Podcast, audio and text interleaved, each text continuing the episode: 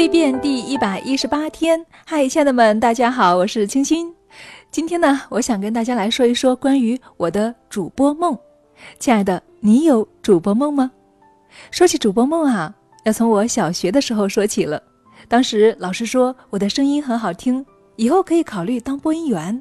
那个时候我并不知道播音员是什么，但是我知道那应该是一个美好的工作。再后来呢，并没能够如愿考到我所喜欢的学校，与梦想失之交臂，怎么办呢？我把梦想的种子打包起来，藏在了我的箱底。再后来，我心中梦想的种子一直在那里蠢蠢欲动。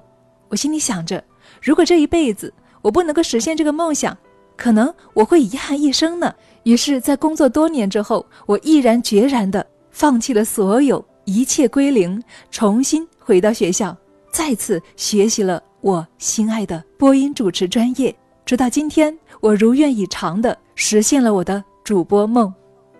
所以啊，亲爱的们，我一直在说哈，只要心中有梦想，只要你不放弃，就一定会有实现的那一天。我也一直鼓励大家，如果你有梦想，那么就把梦想的种子从玻璃瓶里面拿出来，勇敢地去种下你梦想的种子。通过我们努力的浇灌，它一定会长出梦想的小树，开出梦想之花，结出梦想之果。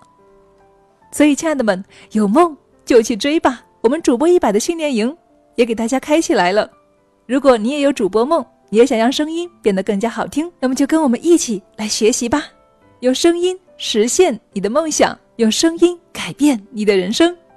回复118了解更多详情。